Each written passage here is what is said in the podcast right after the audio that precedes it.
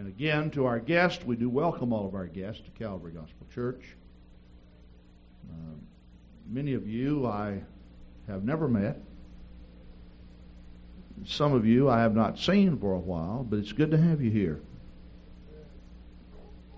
After Thursday night, Thursday night I was in bed sick. I have seen people get sunburn and sunstrokes, and I've always wondered, you know, why would anybody be so dumb as to, and you know, Wednesday I did some work out in the sun and did not realize I didn't ever even thought I absolutely never thought that I was was getting burned, and all of a sudden I got sick.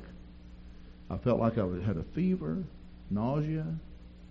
I I just didn't know what was taking place, and then I I felt I was burned. I said, "Oh my!" I I I didn't have a cap on. I wear a cap almost all the time. And that night, I I literally suffered. I mean, I had a headache so bad and suffered. I slept with an ice pack on my head. And all day Thursday, I was just sick and Thursday night. So, you people who have suffered from sunburn, I, I'm going to be a little more uh, compassionate. like the time, I remember I used to get on to people. They'd call up and I'd say, "What did I preach Sunday night?" And they couldn't remember. I'd always say, "Look, the reason why that you're having this problem because you can't even remember what I preached about. And one day, would you believe, we had a sister who missed church, and she walked up to me and said, I know that you always like for people to remember what you preach. And she said, I wasn't here last Thursday night, and I want to know what you preached. To save my soul, I couldn't remember what I preached. I could not. I mean, I could not remember. so I stopped that chewing people out. the, the Lord has a way of humbling you. And certainly, if He doesn't have a way, the old body will find a way of humbling you. My brain wouldn't function. I couldn't. I couldn't even think. I, couldn't remember anything about the midweek service. And she says, "Ha ha, ha ha, ha ha." And I said, "Don't laugh at me." She said, You know what I'm thinking? I said, Yes, and I promise you, God been my witness, I promise you that I will never, ever, I will never, as long as I live, make you feel bad about not remembering what I preached on Sunday night. All right, Acts 1. Jesus, the setting is Jesus has given the Great Commission. And Jesus is in his final his final words. Verse 8 is probably a, a verse that has been quoted as much as outside of John 3:16. You shall receive power after the Holy Ghost has come upon you. How many of you can quote this verse? All right, look at the hands. All right. Now, verse 9 And when he had spoken these things while they beheld, he was taken up, and a cloud received him out of their sight. In other words, the resurrected Lord was raptured. I mean, he just simply left. He went up. He descended into the heavens, or ascended into the heavens. And verse 10 says, And while they looked steadfastly toward heaven as he went up, I mean, they had their eyes on him. They were not going to miss this. Behold, two men stood by them in white apparel, obviously angels, which also said, You men of Galilee, why stand ye gazing up into heaven? This same Jesus, which is taken up from you into heaven, shall so come in like manner as ye have seen him go into heaven. Now that simply means that Jesus Christ is going to come back. He's going to come back, and he's going to come back in a very similar fashion in which he left. All right? You may be seated. God bless you. now, when we speak of rapture, the word rapture does not uh, is not in the Bible. But the word rapture actually means the catching away. Uh, it is it is used and, and, and by all rights should be used because it is explained throughout the scripture that there will be a day in which the Lord will return back to the earth. Now he's not going to return back at this point in time just to land on the earth and walk around and minister like he did when he was here before. Now, I personally believe after the rapture of the church and after the tribulation period, that there will be a 1,000 year space called the millennium in which Christ will reign, and he will reign in the earth. Uh, this is spoken of in the Bible. And perhaps at that time he will walk on the earth again. Now, I use the word perhaps because I think the Bible is somewhat vague. I believe that those who go up in the rapture, that is the New Testament church, I believe they will return and uh, they will reign, rule and reign with the Lord on the earth. That's what the Bible says. There's been a big controversy because some translations say they will rule over the earth, and actually not on the earth. In other words, they will actually have rule of the earth. But prior to that tribulation period and prior to the millennium, Jesus Christ will return not all the way back to the earth because the Bible speaks that he will come back and appear, but not come back to the earth, but he will come back in the clouds, and we will be caught up to meet him in the clouds. And we'll read some of these scriptures later on. So he is coming back. Now, I think if you went to probably 100 churches, if you picked the closest 100 churches to Calvary Gospel Church and you sit down and talk with a pastor, you'd find out of the 100, you'd probably find a good 90 or more that actually believes in the rapture, regardless of what denomination that uh, they represent. However, I, I feel that if, if you went to the church any length of time, you'd probably find that less than 50% of them would ever talk about the rapture. And it is possible that you could spend a lifetime in some churches that they actually believe in the rapture, but unless you went into special classes, catechism, or such, you may never one time hear the word rapture. I talked with a lady of a denomination, and she told me that she attended church every week, once a week, and that she had done this all of her life. And I happen to know that their church believes in a rapture, but she said she had never heard the word rapture before. And whenever I started talking about the catching away of the saints, the New Testament church, which is called the Bride of Christ, she said she never heard of that before in her life.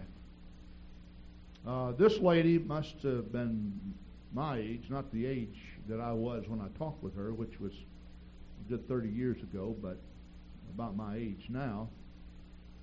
Uh, so she had been in church 50 plus years and in a church that believed in the rapture as far as the uh, the ministry, as far as their doctrine goes, they believed in it, but never talked about it. Now, I believe that it is necessary to talk about the rapture because it's such a, a strong doctrine in the Bible. When I say strong doctrine, I mean it's mentioned over and over and over. And I think the apostles felt that Jesus Christ was coming in their time, in their life span. I think every generation since then has looked for the coming of the Lord. It seemed to be the real impetus for revival. It seemed to be the thing that moved people out and really got people concerned about the lost. I know the Wesleyan movement uh, the 1700s, uh, they talked a lot about the rapture. I, I would say today, and no reflection on anyone that is attending the, any Wesleyan church, but you probably would go to a Wesleyan church uh, a, a, considerable length of time before you'd hear the mention uh, of the rapture, before you'd hear a mention of the rapture. Uh, that would probably vary from pastor to pastor, but but uh, don't think you can read your Bible, especially the New Testament. You can't read your Bible uh, without running across it. It's just there. Now, why is Jesus Christ returning? That's something that's that is very important for us to, to settle today. Why is he returning? Now, the first time that he was here, he came for a reason. If you will look over on my left and your right, you will see the Son of Man has come to save that which was lost, Luke 19 10. Also, just going through the Easter season, our attention is focused on his death, his burial, and then on his resurrection. You will find in the book of Acts, the 20th chapter, verse 28,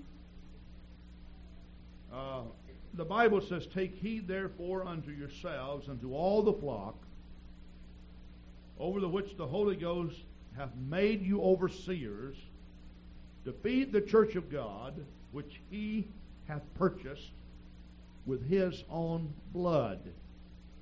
Now, Jesus Christ shed blood on the cross. And we know that he shed blood for individuals. But the church, the body of Christ, is made up of individuals, and basically, when he shed his blood, he shed his blood for the church. The word church simply means called out ones. That means we are called out from the world into the marvelous presence of Almighty God. So he's coming back for the church. Now, First Thessalonians, the fourth chapter, and we'll just jump right into this uh, business about the rapture. First Thessalonians 4 is no doubt the most quoted passage of Scripture that deals with the rapture. I've heard several psalms in which, during the singing, uh, the choir that was backing up the people singing, they would go, they would start humming, and someone would read this passage of Scripture. 1 Thessalonians 4, verse 13.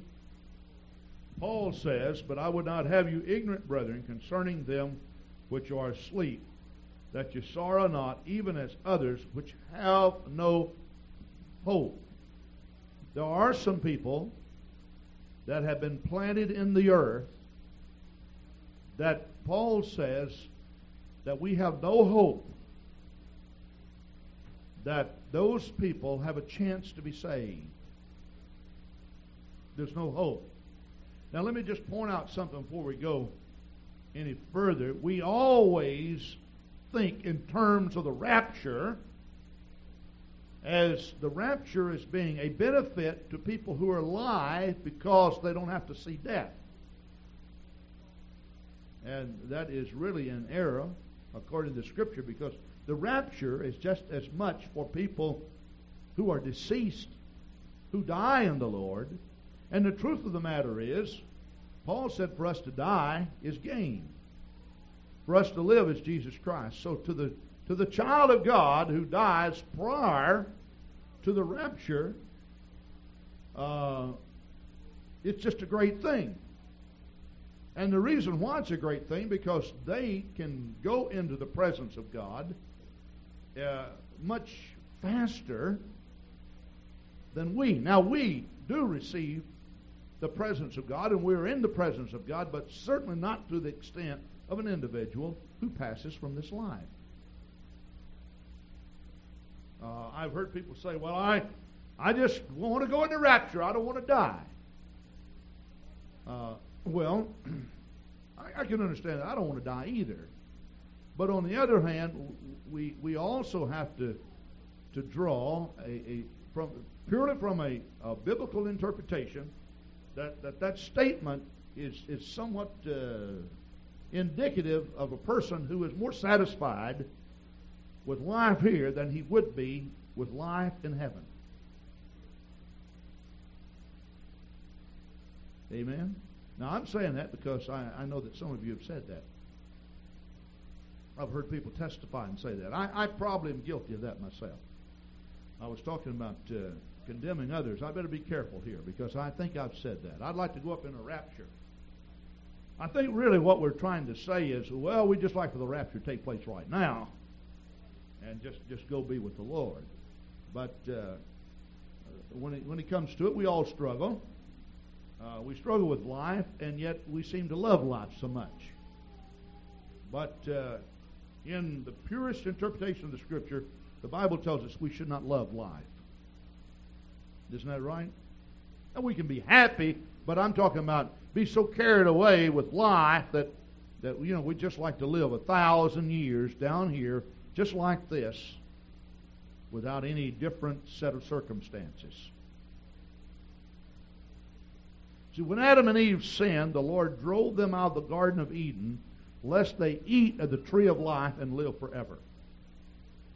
Now, the plan was that they eat of the tree of life, but not in their sinful condition.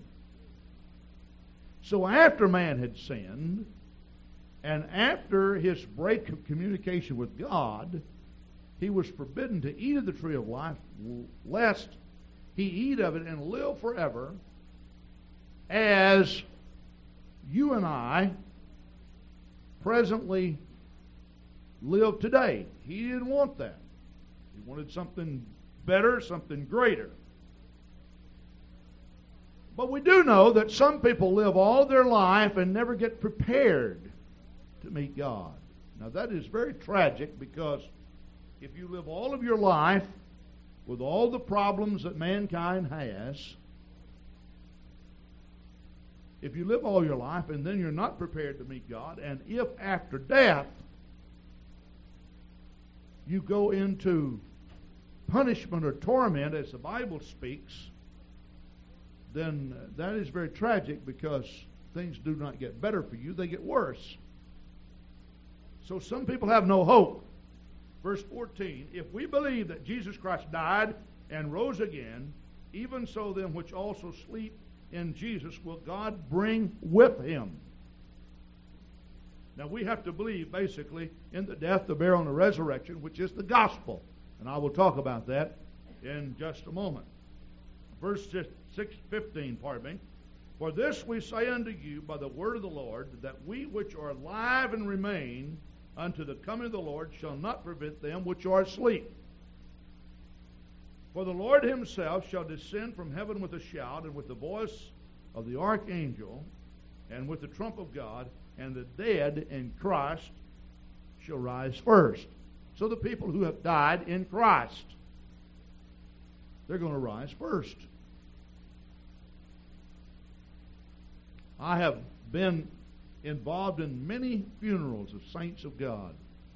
And it's just, it, it, it, it's such a victorious thing because you know that when you plant their bodies in the earth, that one of these days, the Lord's going to come back and like the voice of a trumpet, like the clarion sound of a trumpet, or the shaking voice of an archangel that would just literally shake the earth like an earthquake, that the earth is going to give up the dead and they're going to be caught up to meet the Lord in the air. Now, people who die in Jesus, even though they do go in the presence of Jesus, certainly not in bodily form, but their souls go in the presence of the Lord.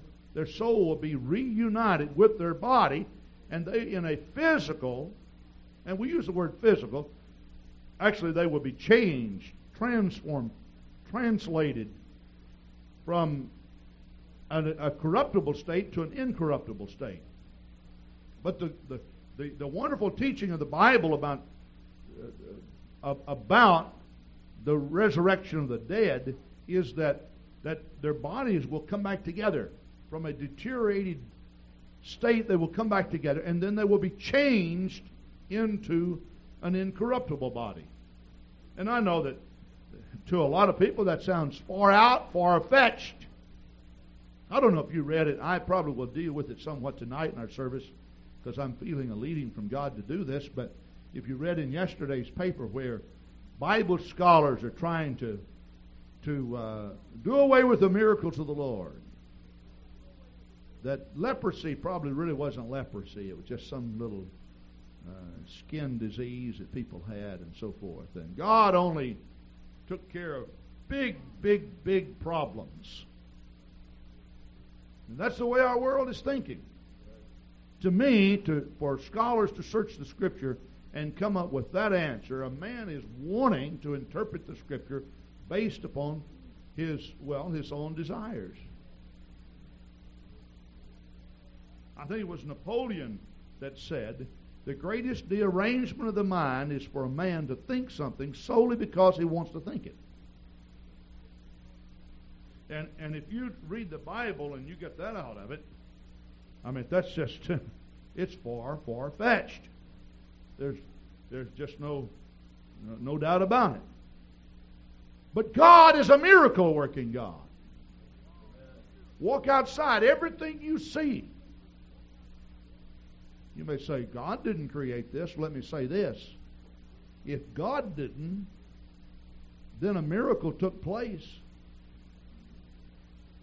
Because I can assure you of one thing when, when you look at life, it is miraculous.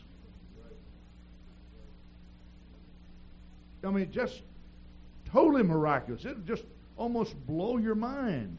The birth of a child. We just you know, clapped our hands in great celebration of, of Michael Thomas Gary.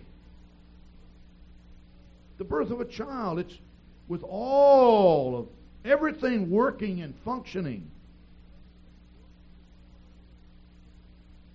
It is miraculous. Just totally miraculous. And the fact that it, that it can take place that human body can be formed in, in nine months. The gestation period of a human being. Nine months, all of this took place. But God's going to take the decayed body and bring it back together and change it from a corruptible body to an incorruptible body. And the first stage or the first aspect, maybe I should say, of the rapture is that before the people that are alive in Jesus Christ are raptured, the dead bodies are going to come back. The spirit and soul will re inhabit the body, and the body's going to come up out of the grave. It's going to come right up out of the grave. And that will take place prior to our translation, that is, if we are alive at that time.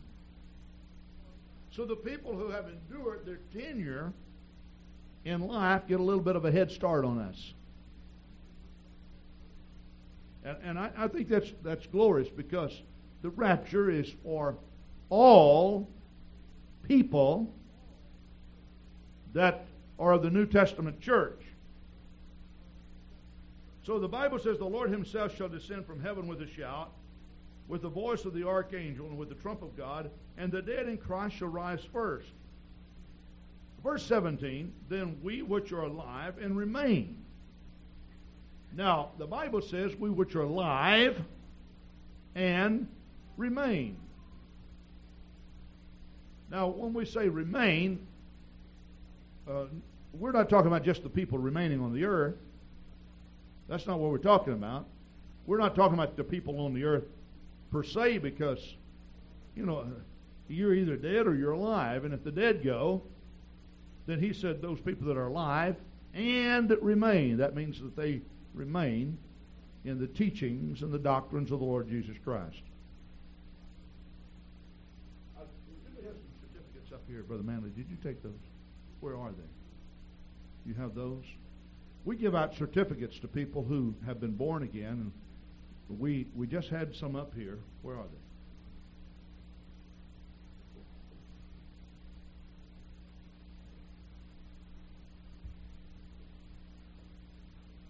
they? Calvary Gospel Church, Madison, Wisconsin. This certifies that Patrick Van Eyck, upon the confession of faith and with grateful acknowledgement of God, is hereby awarded this certificate of new birth. Uh, Brother Patrick was baptized April 11th, 1993. Now, the service in which we were going to give this to Patrick, he was not here, and I don't think he's here this morning. We're planning on giving these out tonight if he's here. But uh, I think probably what we need to do on the back and put that please understand that this certificate cannot be taken to the gates of pearl and expect uh, this certificate alone a- as a ticket for entrance.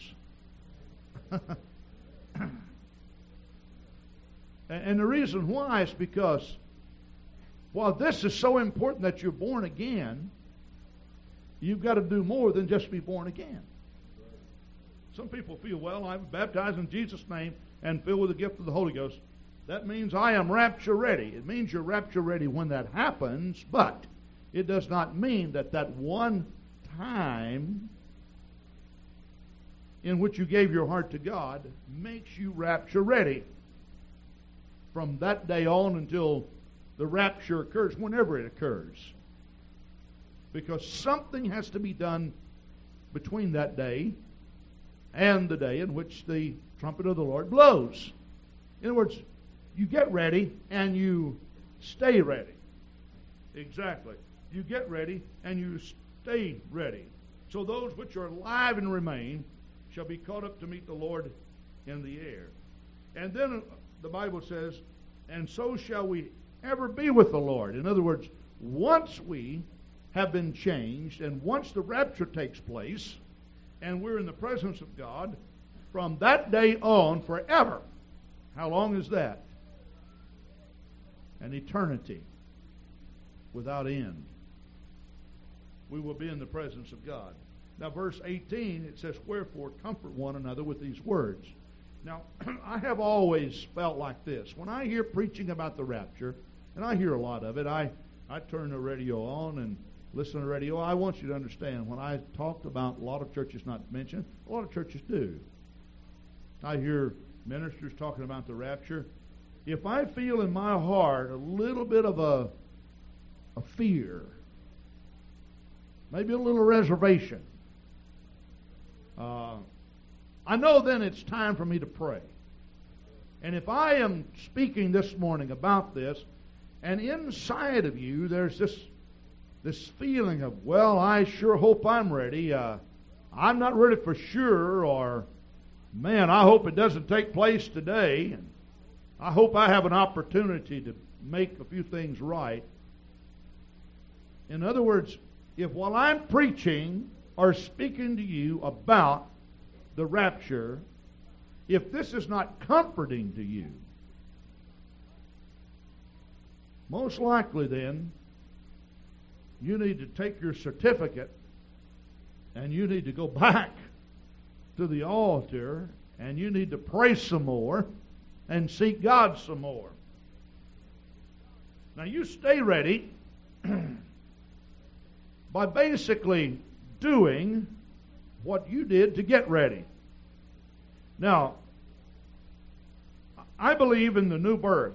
The new birth is not just something that you uh, study for a while, and all of a sudden you kind of get the hang of it and decide you know enough and you're saved.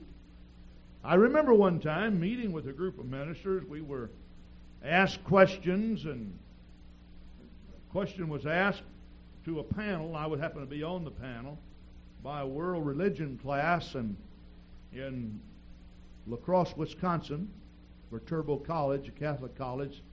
What does it mean? What do you have to do to be saved?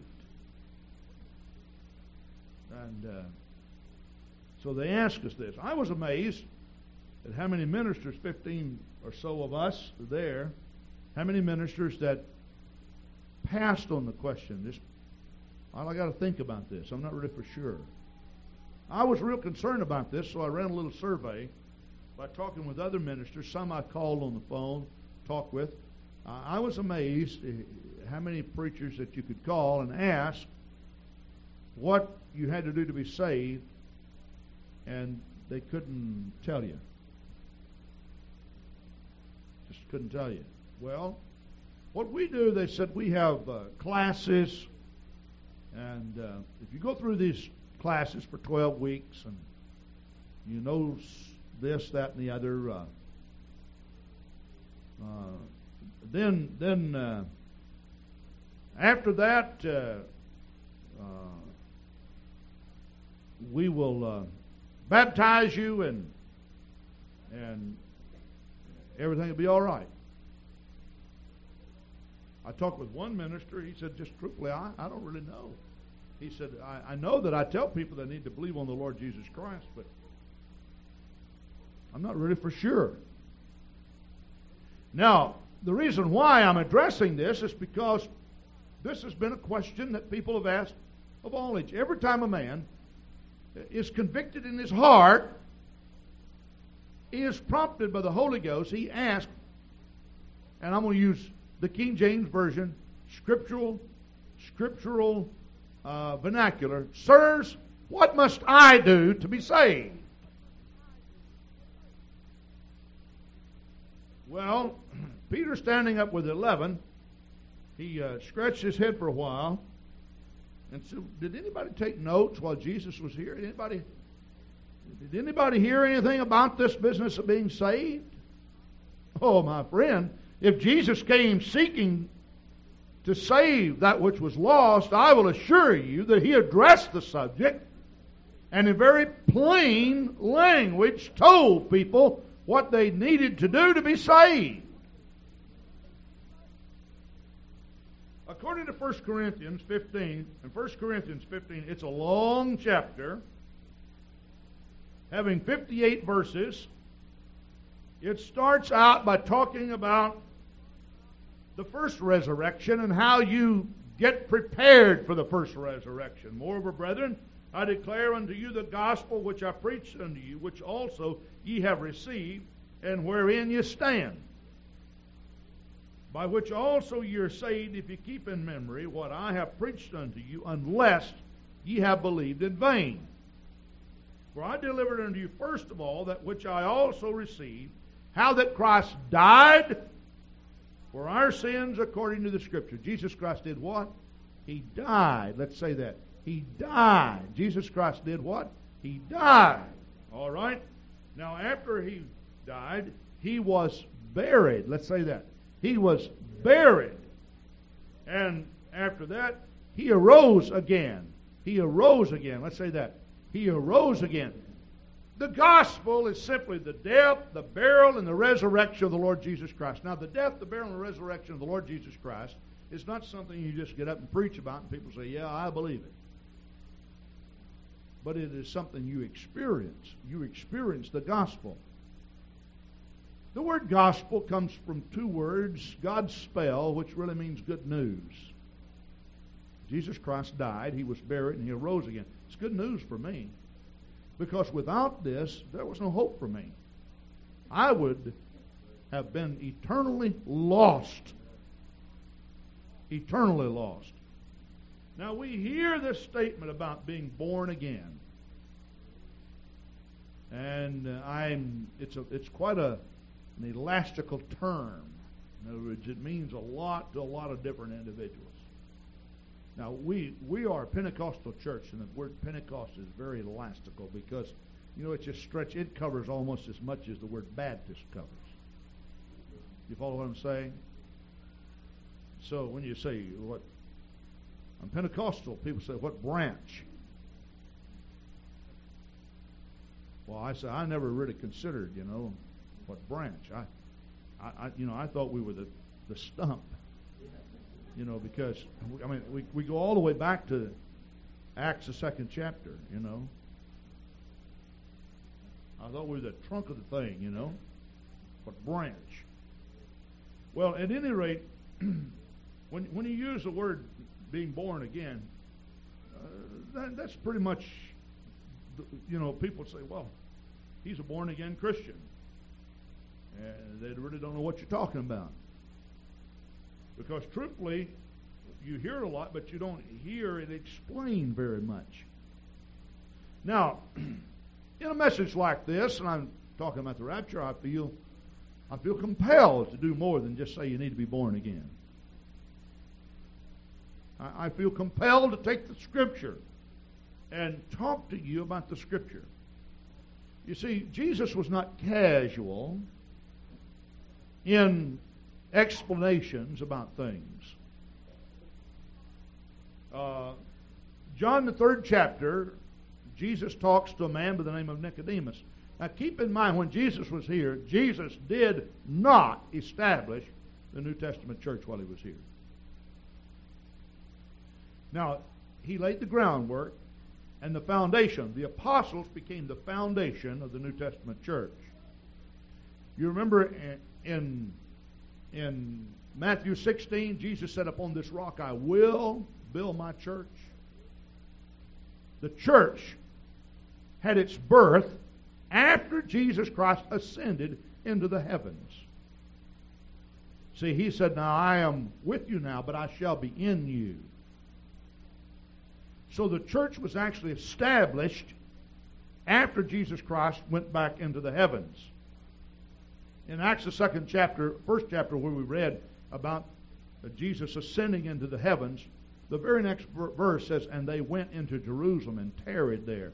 See, Jesus said, Tarry until you be endued with power from on high. Now, when Jesus talks to this man by the name of Nicodemus, you must understand that the Holy Ghost was not yet given because Jesus was not yet glorified. And that's taken out of the same book, John 7, verse 37 through 39. Okay, Nicodemus was a Pharisee. I'm reading from John 3 1. He was a ruler of the Jews. The same came to Jesus by night and said unto him, Rabbi, we know that thou art a teacher come from God, for no man can do these miracles that thou doest except God be with him. Jesus answered and said unto him, Verily, verily, I say unto thee, except a man be born again, he cannot see the kingdom of God. Now, Jesus said, A man must be born again. If he is not born again, he cannot see the kingdom of God. Nicodemus said unto him, How can a man be born when he is old? Can he enter the second time into his mother's womb and be born? Question mark. In other words, the first birth is miraculous.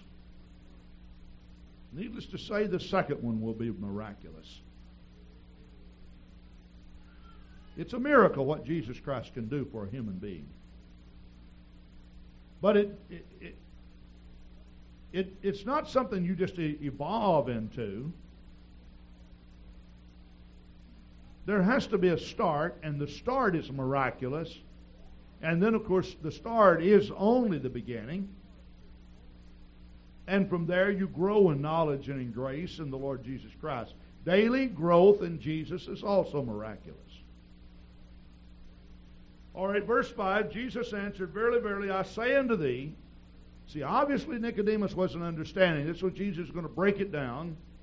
Except a man be born of water and of spirit, he cannot enter into the kingdom of God.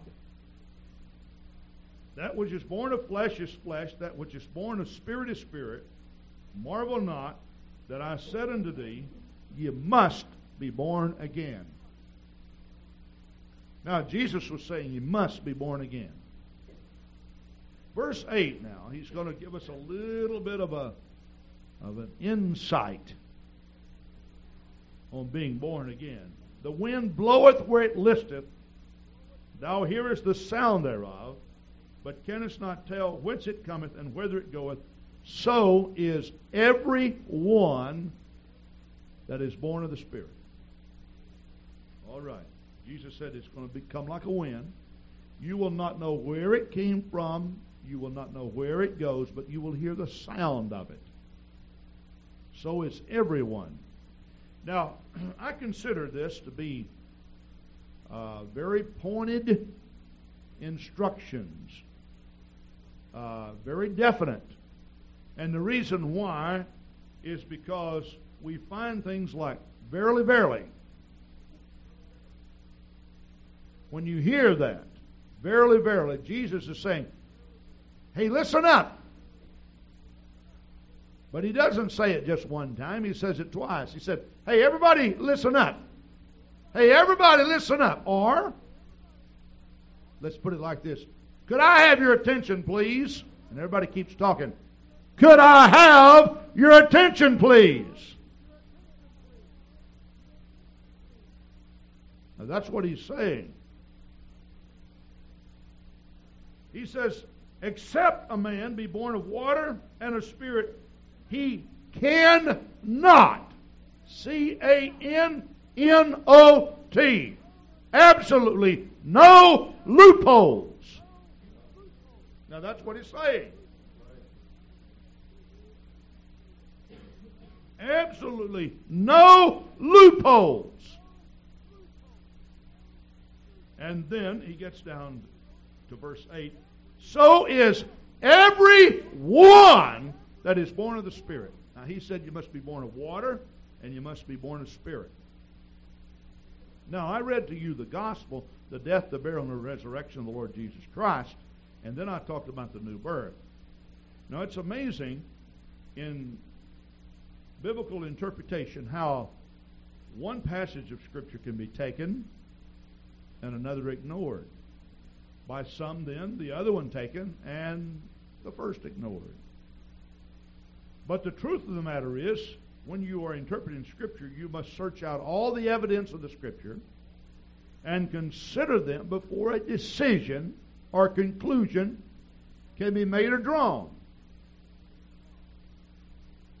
Now, I think it's only fitting then if Jesus talked about the new birth and if the Apostle Paul talked about the gospel as being necessary, that, that we just simply go in the scripture and take a look and, and find out what took place.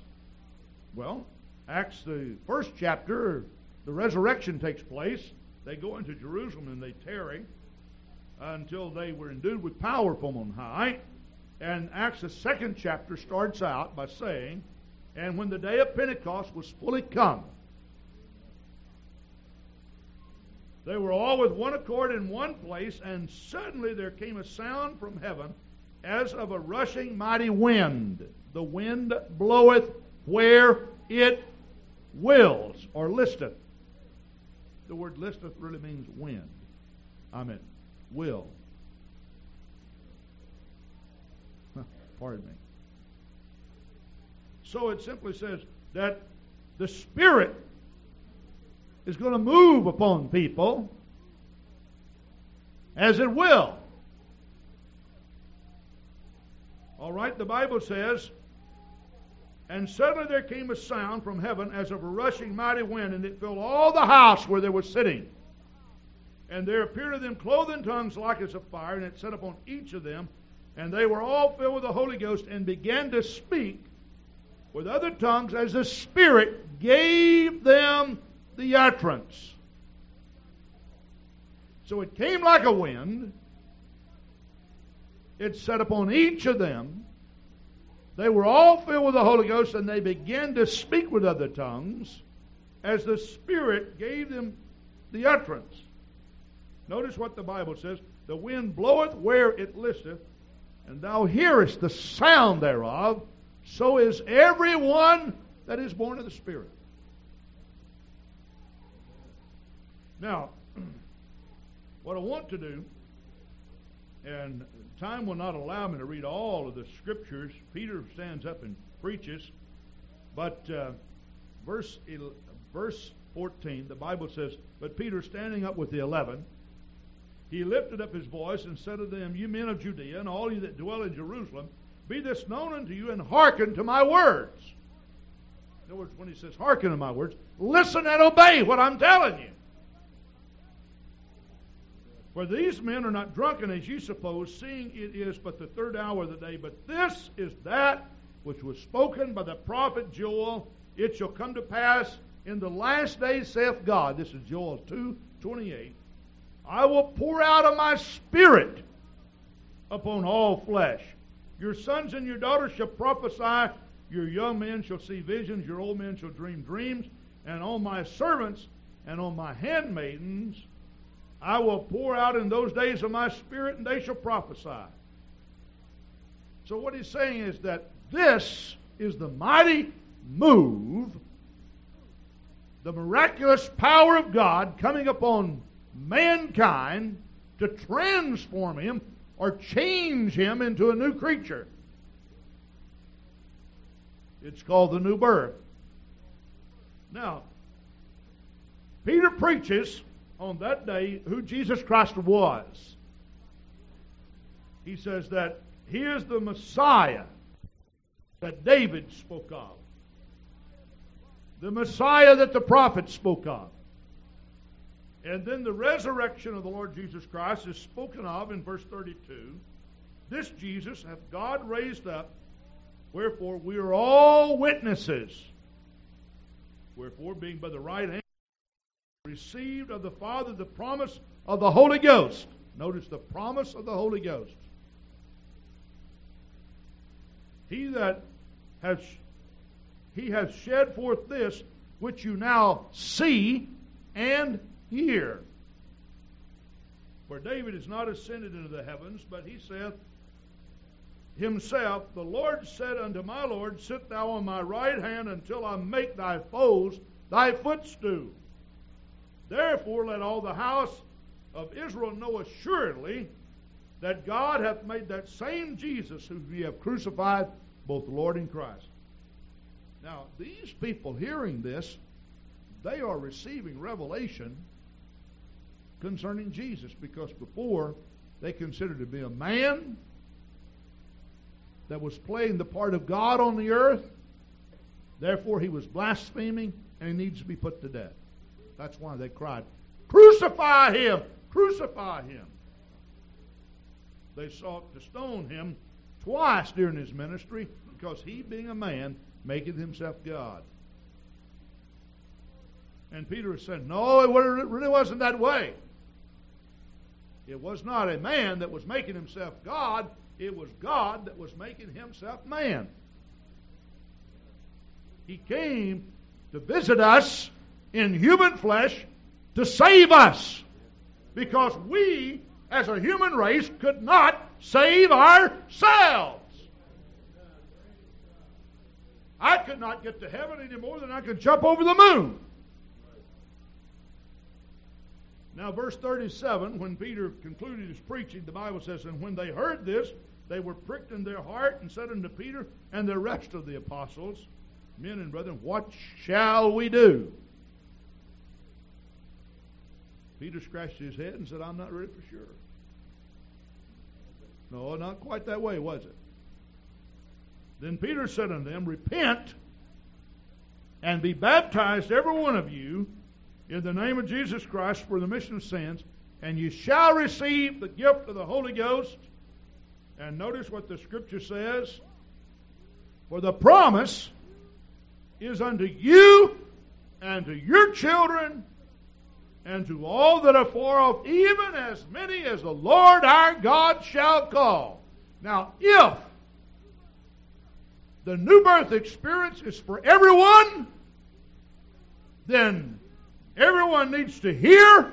The Holy Spirit needs to talk with everyone because one of these days the rapture is going to take place and everybody needs an opportunity to go up in the rapture to be with God.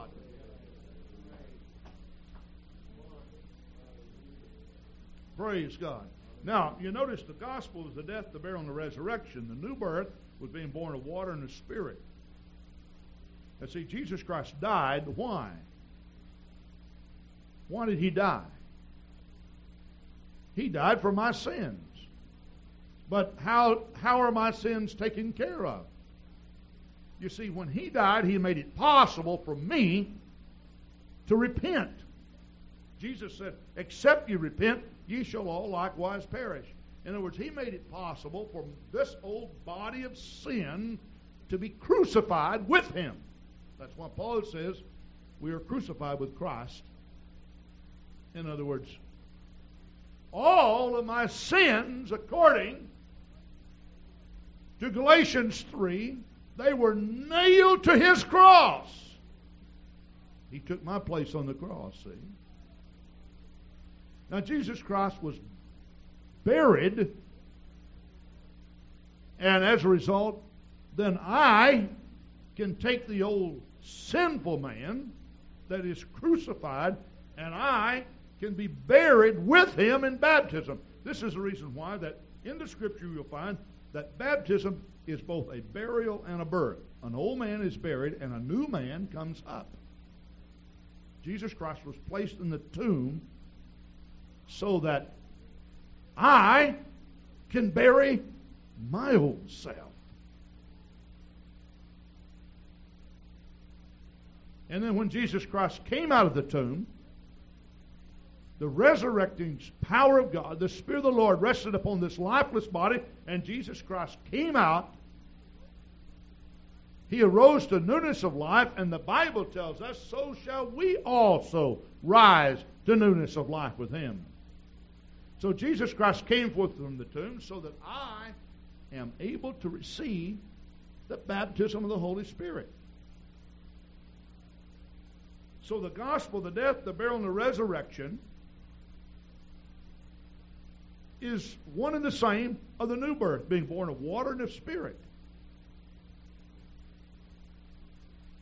And then the formula for salvation in the Bible, when they said, in other words, what must I do? These men knew, they gave the formula.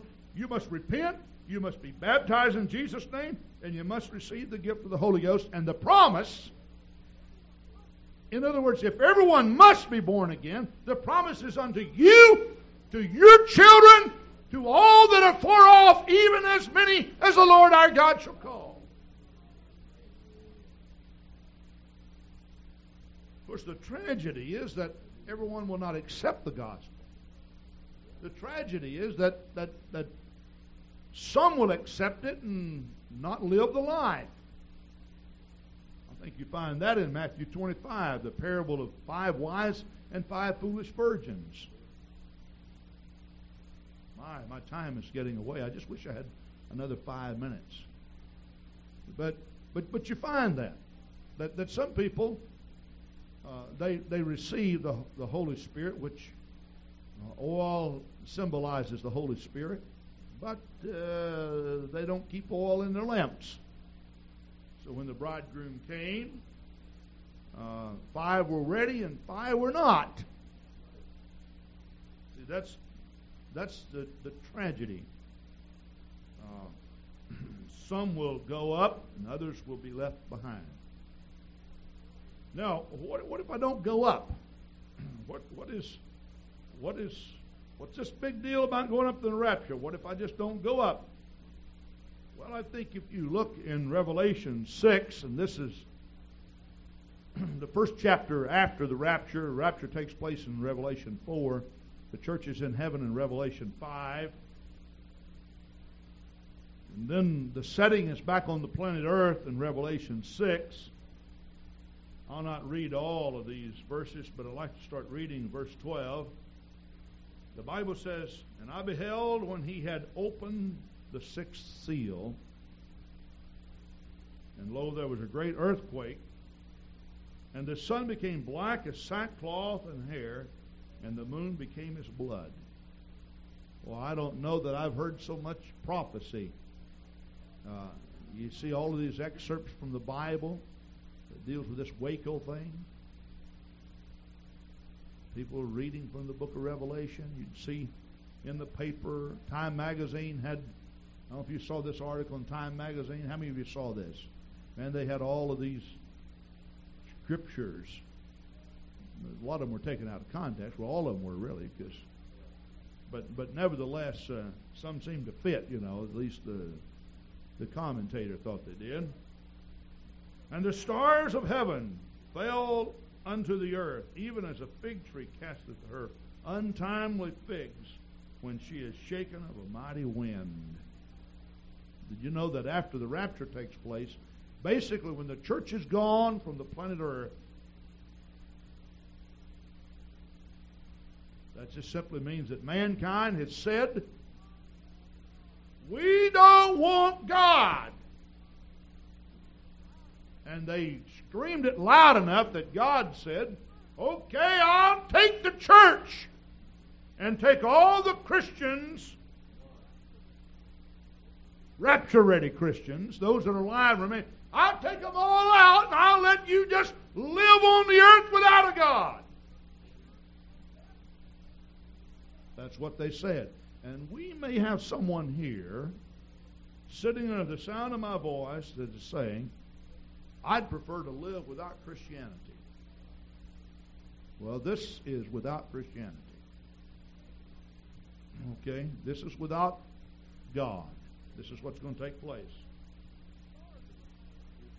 So stars are going to fall from heaven. The moon will become like blood and the sun like sackcloth. Verse 14 And heaven departed as a scroll when it is rolled together. Every mountain and island were moved out of their places. You think of that. Every mountain and island. Revelation 6:14. You think of Long Island, the mass of people. I've been there several times. I ministered in New York three or four times. Every island, every mountain. Verse 15, and the kings of the earth, and great men, and rich men, and the chief captains, and the mighty men, and every bondman, and every free man, hid themselves in the dens and in the rocks of the mountains, and said unto the mountains and rocks, Fall on us, and hide us from the face of him that sitteth upon the throne, and from the wrath of the Lamb. Evidently, all of a sudden, man realized, hey, this, how, why is it that after the church is gone, that all of a sudden the planet Earth, we thought everything was going to be all right without Christianity. America right now, politically speaking, they're crying separation of church and state. Now we know that that is constitutional, but not to the extent in which it is being interpreted today.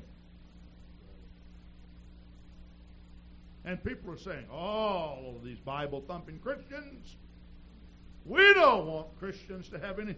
And moral issues are being decided by politicians and not by God fearing citizens. Verse 17, the Bible says, For the great day of his wrath is come, and who shall be able to stand?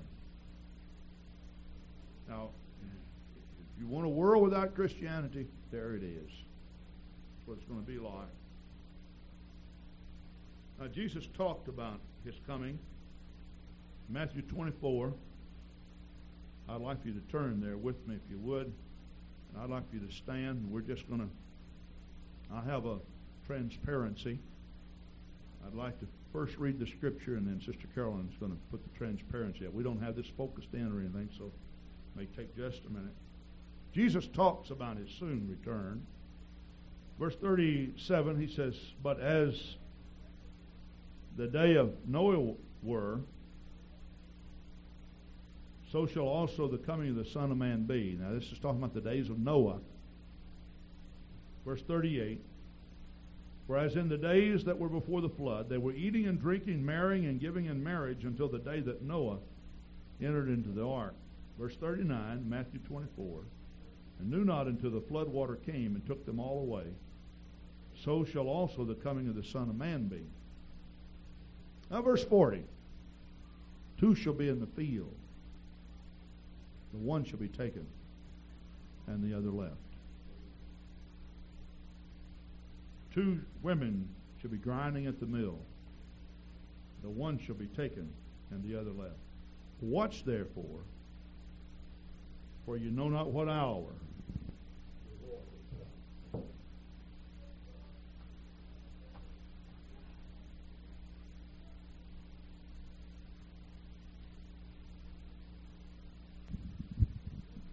Now, the situation is see, the danger two shall be in the field, the one shall be taken, the other left. There are going to be people working on a working place. All of a sudden, one's going to turn around and his friend's gone. Now, the world's never seen anything like this before. But there are a whole lot of things through the course of the history of mankind, it's recorded in the Bible, that the world never saw, only saw one time, never repeated again. Two people will be in the bed, the one will be taken, the other left. Two people eating at a table, one will be taken, the other left. The big question is, which person do you want to be when the rapture takes place? If what I am reading to you in the book of Revelation is the world without the church. And it is. It only stands to reason that it would be worth your time and effort to live every moment in preparation just for this moment.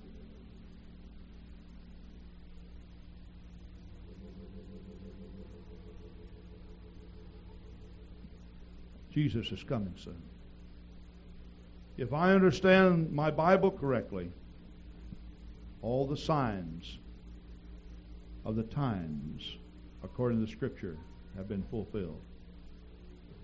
And Jesus is coming back any day now. I believe it. Oh, what a day that will be.